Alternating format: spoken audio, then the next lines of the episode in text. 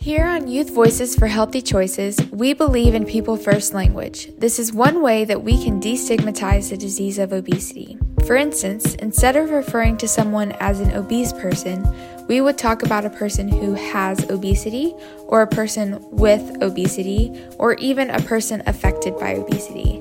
As you can see in the example, we are no longer labeling an individual with their disease.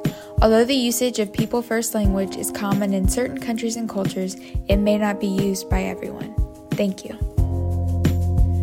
Welcome to Youth Voices for Healthy Choices, a new podcast from the World Obesity Federation where we shift the dialogue around childhood obesity and shine a light on some of the amazing youth activism that's happening all around the world. I'm your host, Faith Newsom. Today, I'm going to be joined by Claudia Batz. I've had the honor of getting to know Claudia over the past year while we've been working on this podcast, and I'm excited for her to introduce herself to all of you. Hi, Claudia. Hi, Faith. It's great to be here with you today. Yeah, I'm so excited um, to be talking to you actually on the show and not just in the planning stages. So, specifically, Claudia is the policy and projects coordinator at the World Obesity Federation. So, Claudia, would you mind telling us a little bit more about your work in that role and also some of your own personal background? Of course, I'd be more than happy to. So at WOF, um, as you said, I work as a policy and projects coordinator and particularly focusing on the childhood obesity space. We have two projects that we contribute to. They're focusing on policy actions that have the potential to sustainably reduce the prevalence of obesity amongst adolescents in Europe. I think what's particularly inspiring about these projects is that we get to work directly with young people and that motivates me on a daily basis. But from a young age, I've personally been very passionate about uh, childhood obesity, given that I live with a chronic condition that does increase one's susceptibility to developing obesity over the life course. But I've been very fortunate to now be able to contribute to the space. So, today we'll specifically be talking about school based interventions to address childhood obesity, um, which I think is a really interesting space because, in some ways, schools are a great opportunity for pediatric obesity interventions. But on the other hand, um, COVID 19 especially has been highlighting disparities that we previously knew existed, and now they are even more persistent. So I'm excited to hear the interviews and the information that our experts are going to be sharing with us. Me too, I'm very excited. So let's go to Barbados, where my colleague and friend Pierre Cooke is located. Pierre has been working in the advocacy space since the age of 14, and it's super inspiring to see his work at both the national and international level, leading on the conversation of how we can combat chronic diseases in the Caribbean. He is also a law student and the president of the National Youth Parliament in Barbados. I started by asking Pierre about the current situation in the Caribbean. In the Caribbean, it's a very peculiar and interesting situation. So, we have one of the highest rates of childhood obesity in the world, um, with about one in three children being overweight or obese. And I think in one island um, in particular, um, one in four children are obese. And that's a crazy statistic when you think about it. Um, and I think it speaks a lot to the Caribbean culture. I mean, Caribbean culture is eating big meals, uh, meals high in carbs. Uh, you get your larger portion of rice and meat. Um, so it's not really about balancing diets, and there isn't that very heavy focus on exercise. Um, so within that system or within that culture of eating these high carb diets, where we more have an appreciation that you know, babies should be big and chubby. You want a nice and chubby child, or you know, he's a growing boy, so he should eat as much as he can until he reaches a certain age, because you know what, he's growing, he's gonna burn it off, so he should eat as much as he can. Um, and with these perceptions about children, you know, um, you know, a child should be plump and a child should look um, well fed. You, we kind of tailor or we kind of um, end up on the wrong side of the health page and end up with children who are obese or overweight because our culture lends to this appreciation of children being larger. Um, and, and that basically is where we end up, or how we end up where we are today with one of the highest obesity rates in the world. And um, one of the things I think about, and this is universal, it's not only Caribbean, um, grandmothers are precious commodities and precious gifts to mankind. They are absolutely brilliant and wonderful. Um, and grannies tend to let you know children get away with things their children probably didn't get away with when they were their age. Um, and i think that it, it speaks to us having this multi-sectoral and whole of community approach because when you're speaking to parents and when you're speaking to students and you're speaking to teachers you have to speak to those caregiver caregivers including grandmothers and nannies because the child goes over by granny for a couple of days or for an evening and she's like, Where you're growing boy? I've got a bunch of candy to give you, um, or I've got a bunch of sweets and snacks. Yeah, so, no, it's important to make sure that everyone is a part of that conversation um, and, and is educated on the topic. I just wanted to make that point. No, I think that's really interesting, and I can completely resonate with your point because I I come from a country, I come from Turkey, and in Turkey actually there's a common norm that if for instance, when I would go and visit family, if you did not finish a plate of food that they put in front of you or your rice, they would say that it's going to cry behind your back. Um, And I think those cultural, yeah. Um, so that grain of rice will cry behind your back. So I think it's a very um, important to remember that. I also think um, you allude to obviously physical activity. How is that integrated into the educational curriculum? Is it compulsory or? So, um, I mean, at the moment, we do have physical education, which is um, mandatory. Um, but the issue with that is, as well, it is provided, how is it enforced? And what is the physical education system like? So, teachers or students almost think of physical education as being replaceable um, or something that you can miss out one week and use it to catch up on some other work. Um, just when you're approaching that age of um, nine or 10, just before you have that major exam, um, we have a lot of students who are um, barred from continuing physical activity, whether it's in extracurricular activities or within the primary school itself. So um, teachers are more like, you know, you really need to be focusing on this exam. It's coming up soon. So then we create this culture in students from an early age that, you know what, if you want to succeed academically, you may have to take out some of that physical activity that you engage in. Are there any other sort of legislations or um, in schools that have been implemented to sort of regulate the environment? Currently, we are in the process of advocating and demanding for an introduction of a comprehensive school food and nutrition policy. Um, and what this would allow is that within schools, there isn't that sale um, and advertising of unhealthy food and beverages. So there's a certain protocol about what foods can be allowed in and outside of schools because we do have vendors who position themselves just outside of the schools. COVID 19 has derailed some of this action because, you know, we had to um, refocus some of the efforts into other things just to make sure that persons are protected at this moment. But we are hoping that when things are settled, we have this legislation put in place I really commend that. And I actually think, you know, COVID 19 has definitely limited our progress in some aspects, but at the same time, it's it's really elevated obesity in the global health agenda, which I think I'm very um very hopeful about. Can you tell me a bit more about the My Healthy Caribbean School initiative? Because I really think our listeners would love to to learn more about it. Yeah. So the My Healthy Caribbean School initiative was an effort by the Healthy Caribbean Coalition to map and monitor what was happening within school environments across the region.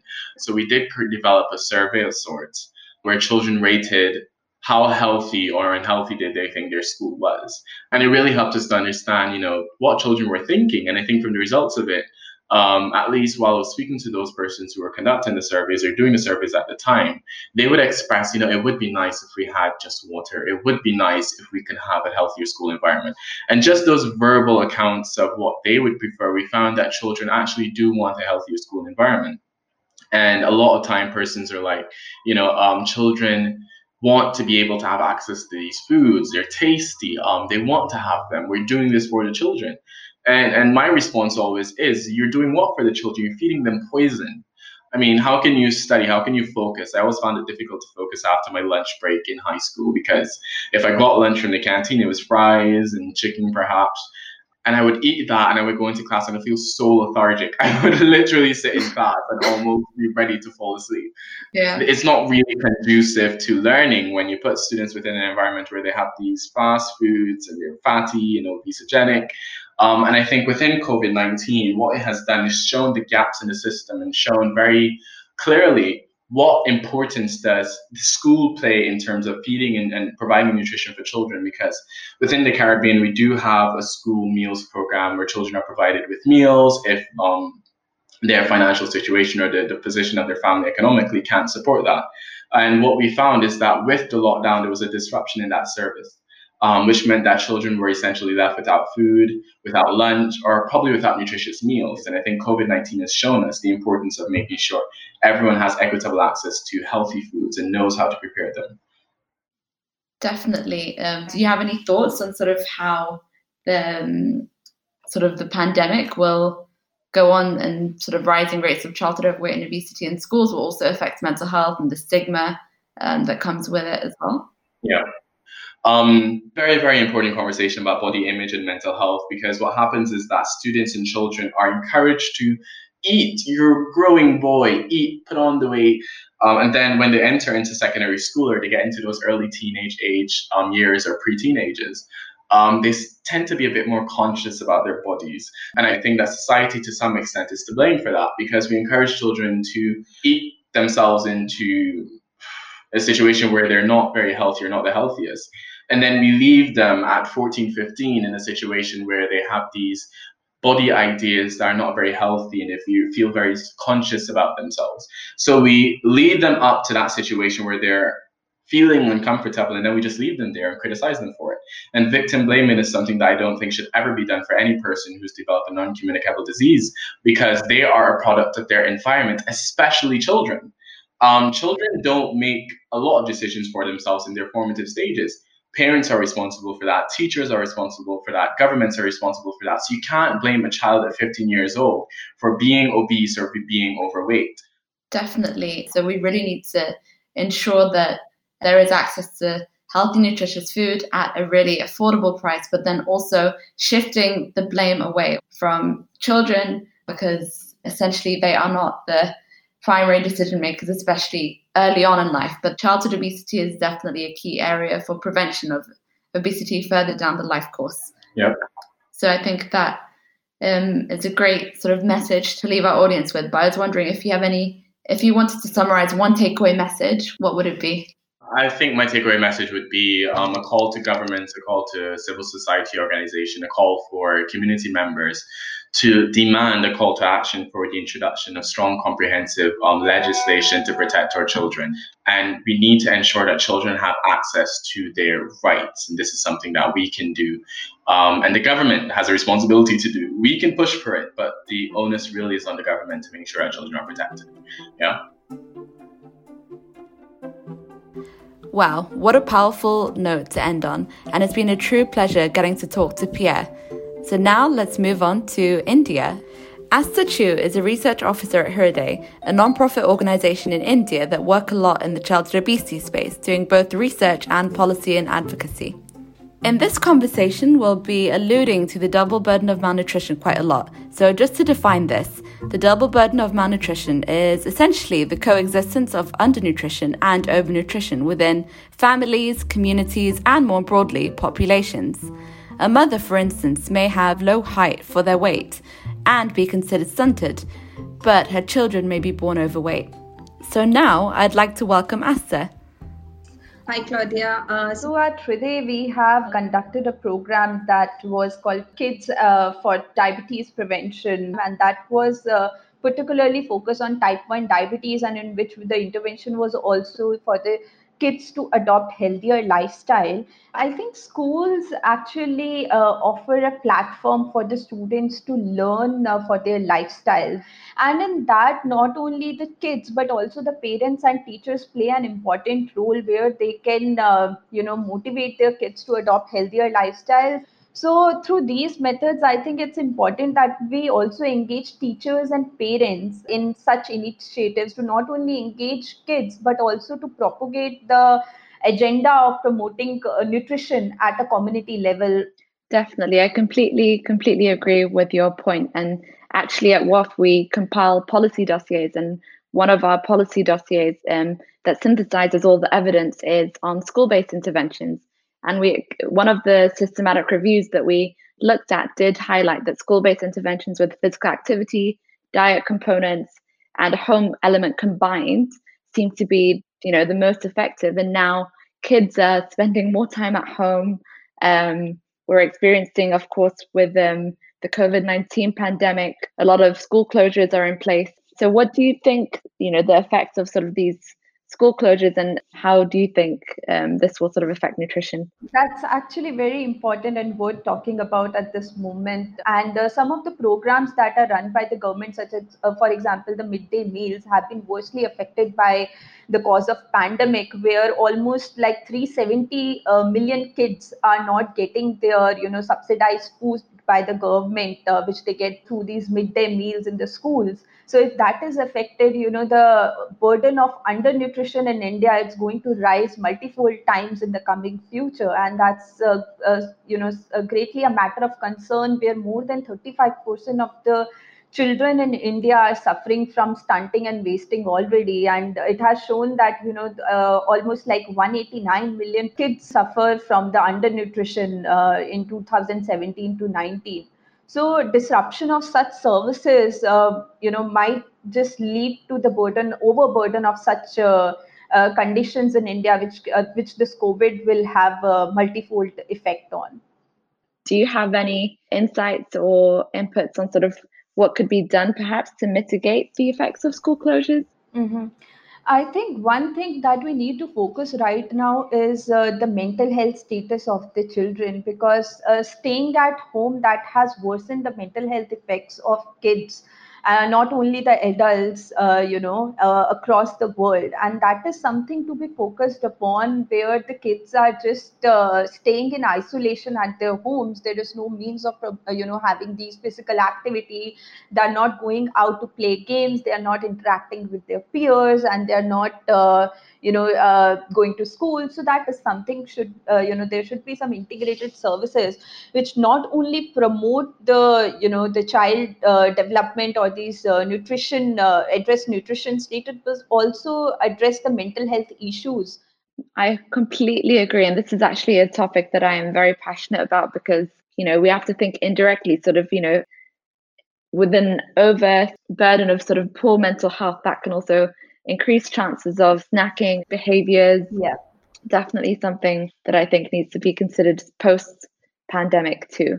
Yeah, I think you rightly pointed out about the snacking behavior. So even the screen time, I think that has increased for kids staying at home. Uh, one more thing that I would like to point here is something regarding the education. So uh, most of the children who were underweight, their mothers were illiterate only 13% of women in India actually gain higher education. So, you know, the education, there have been more uh, dropouts from girls in schools because of the lack of sanitation facilities or other measures that are not present. So, that actually kind of build upon uh, the burden of such issues in the future when the mother is not educated to educate their kids regarding such uh, nutrition values or such issues you know. We are leading to a country where there is no way to address such issues for a long term. So education plays a very important role uh, where we can promote not only nutrition but other healthy lifestyle behavior for a very long term It was great talking to Asta and hearing about the regional challenges being faced in India at the moment regarding childhood obesity, but it's important to highlight that these are also applicable all around the world. I really think that we need to see wider community level interventions that really focus on training parents so that they can go on and convey that information to their kids. So let's now travel to Europe, somewhere not too far from my hometown here in the UK. I talked to Sarah Chernin, a medical doctor by education. She is currently studying her Masters of Public Health at the Medical University of Vienna and is also a research assistant at the Austrian Academic Institute for Clinical Nutrition. So here she is. Hi, Sarah. How are you today? It's wonderful to have you on board for our podcast. I'd love to hear a bit about some of the research that you've done, if you have any insights from your research projects. Yeah, so um, at the Austrian Academic Institute for Clinical Nutrition, we have done for some years now an obesity prevention program in a Viennese primary school. So the children are aged 8 to 11. We do have an intervention group and a control group. Then the intervention itself consists of nutritional education. So we go into the school and they have extra lessons about nutritional contents of foods and we also have classes for food preparation. So we prepare fresh lunch and breakfast with the children. And then they also have extra physical activity lessons that is carried out by sports students. What we've seen from our project is that we can change the nutritional knowledge of the children and we can also improve their physical performance. But what is very, very difficult is to really change their nutritional behavior. What the evidence says is that it's best to have a multi component intervention, which is um, consisting of a dietary intervention, a physical activity intervention, and also the inclusion of a home component and for us in our project, that's very difficult because this primary school is located in an area in Vienna where there is lots of migration backgrounds and many of the parents do not speak German very well. And yeah, what I can say from my experience is that if the prevention intervention only takes place at the school and if it's not possible to go outside the school, then the effects are quite limited. How about at schools canteens? I'd be interested to hear more about if you have any insights into the types of foods that are available to children, if there's any sort of regulations on the marketing and availability of sugar sweetened beverages at schools. Personally, when I was going to school in the UK here, um, I remember going to the canteen and all you can see is those, you know, cereal bars and crisps and chocolates, and there's sort of that peer-to-peer pressure um, that you have to buy something during a um, the school day breaks? Yeah, actually, I think in Austria we have the same problems. We have the system here that um, within the schools there are small shops. They're called buffets, and they are privately owned. So the owners actually can sell whatever they want. So I would really like um, some national guidelines for the quality of food and the restriction of sales of junk food and sugar sweetened beverages. No, I agree completely, and I think um, it's you know it's, it's hard without sort of national guidelines that are universal, sort of for and that gold standard for like public and private schools as well um, to sort of see those changes. And it's good that there's a lot of sort of individual, private um, initiatives and schemes in place, but definitely um, I think we do need to have that level of sort of a higher higher level approach. Um, how have COVID related school closures affected sort of nutrition and health of school children in your in your opinion? Well, what we've seen is that when the children um, fall out of their school structure and they are under home confinement, then we could observe that they increase food intake in general. They eat more snacks and sweets. What we also um, know is that about one third of the total daily energy intake students get from schools some of them even more and for some children the meals at the school are the only meal they get per day. So i think therefore it's utterly important to stick to nutritional guidelines when it comes to school meals and the school feeding programs. I think what's of very high importance um, all around the world is that schools and with the support of governments maybe um, continue to ensure access to healthy foods for the vulnerable children. So they should try to keep up feeding programs and nutritional services and maybe even scale up when needed because more children will be in need. What is um, i think a good opportunity during school closures is if teachers would include into their remote teaching maybe topics like healthy food choices and meal preparation. So I think we should definitely encourage children and people to go outside for physical activity and also for meeting with friends, whilst, of course, keeping the distance.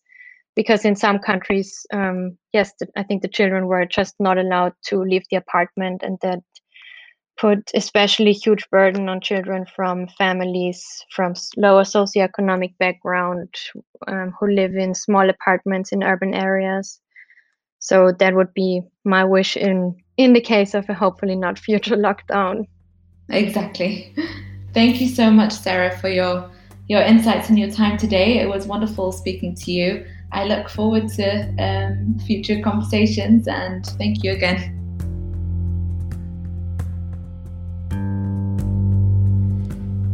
It was great speaking to Sarah.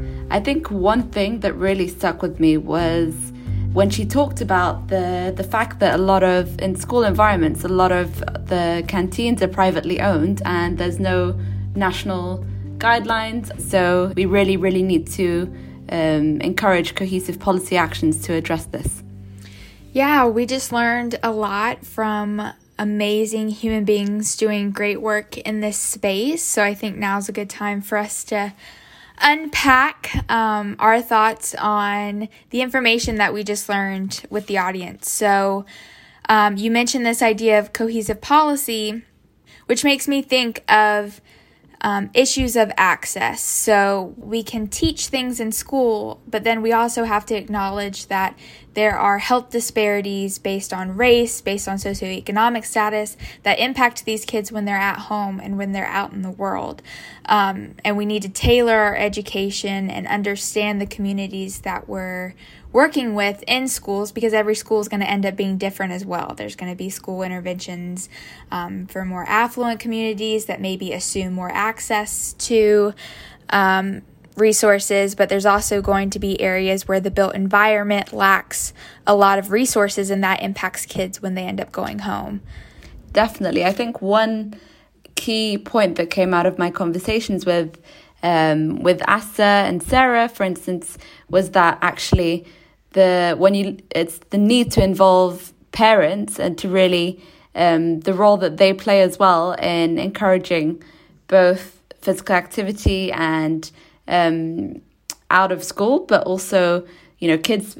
Despite spending a lot of time at school, when they go home, it's their parents that are giving them their their dinners and their meals, and they need if their parents are financially constrained and amidst the pandemic we're seeing this more and more then they're not going to be able to to offer them healthy choices, healthy food choices, and it, are more likely to be consuming ultra processed foods. Yeah, and there's probably a lot of opportunity there for education on grocery shopping on a budget, or a lot of ways that this information can also be tailored to parents. Um, because Claudia and I are both people who experience this on a personal level, but also a professional level. So we have a lot of information, and it's hard sometimes to remember that the general public doesn't know um, all this information, and school based interventions are a great way to get that information to a lot of people, um, both children and their families. I agree, and I think we really need to make sure that schools have nutrition built in their curriculums because at the moment we don't really see that. And i think it's easier more than more than ever now perhaps virtually to you know um, encourage physical activity both um, at school and at home. Yeah, I think schools are a great place for that education revolving around diet and physical activity. Um, but one other issue that I think needs to be addressed during these interventions is the idea of stigma and that comes from a place of personal experience. Um, I'll tell a short story. Whenever I was in elementary school, we used to have these days called field days, and we would spend the whole day outside on the soccer field playing all of these outdoor games. And it was a day all about physical activity. Um, but every time I got assigned to someone's team, all the kids would groan and complain um, because I was a child living with obesity and they thought that I was going to lose the game for them. Yeah, I think your your story is really powerful, and I can I can really resonate with some of the the stories that you're telling. Here in the UK at schools, we had roughly like an hour of physical activity per day incorporated into our into our week, and we played a lot of ball sports, netball, but I was never sort of really good at that, being someone who's quite short as well. I think, which really, um, yeah, really discouraged me, and I felt that that peer pressure, which I, I feel really, in the long term, if you want to sustain a habit, you have to feel empowered and you have to feel, you know, I think that community cohesiveness is really key. Yeah, and I think those experiences, like the ones that we shared, I mean, that discouraged me from participating in physical activity, at least in with other kids, which is a big part of you know like organized sports. So I would do things on my own, and then at school it got to the point where I would even ask to skip recess and say, "Can I read a book?" Um, so I was even missing out on the hour that you know they schedule in for physical activity. So we just need to make sure that schools are a safe and comfortable place, um, especially for children with obesity, to be exploring these healthy habits. Um, one thing that really sticks with me is the idea that schools do have a lot of potential. I think at the end of the day, there's a lot of different places where interventions can come in handy, and schools is a great place to reach a large group of people that can be impacted by this information. I completely agree, and I'd like to, to end on a positive note and just say that I think the, the virtual nature of the way that we're living and working now and homeschooling, it actually, we can use it to our advantage. Yeah, so Claudia, thank you for sharing your thoughts and your experiences. Um, I really like that we were able to end on a bright and hopeful future note. Um, speaking of, if you're interested in contributing to a brighter future and acting on some of the topics that we discussed today, um, don't worry, we will have a long list of resources for you in the show notes. If you liked what you heard today, please go ahead and hit subscribe so you get all of our future episodes. And if you care about some of the topics we discussed today, it would really help us to get the word out if you rate our show. Since we're a new show, the more ratings we get, the more people will see that we exist. We really appreciate your support. This show is made in association with the World Obesity Federation. It was produced by Marina Poole with direction by Rachel Thompson. It was hosted by me, Faith Newsom, along with reporters Louisa Mirza and Claudia Batz. Our music is from Blue Dot Sessions. See you next time.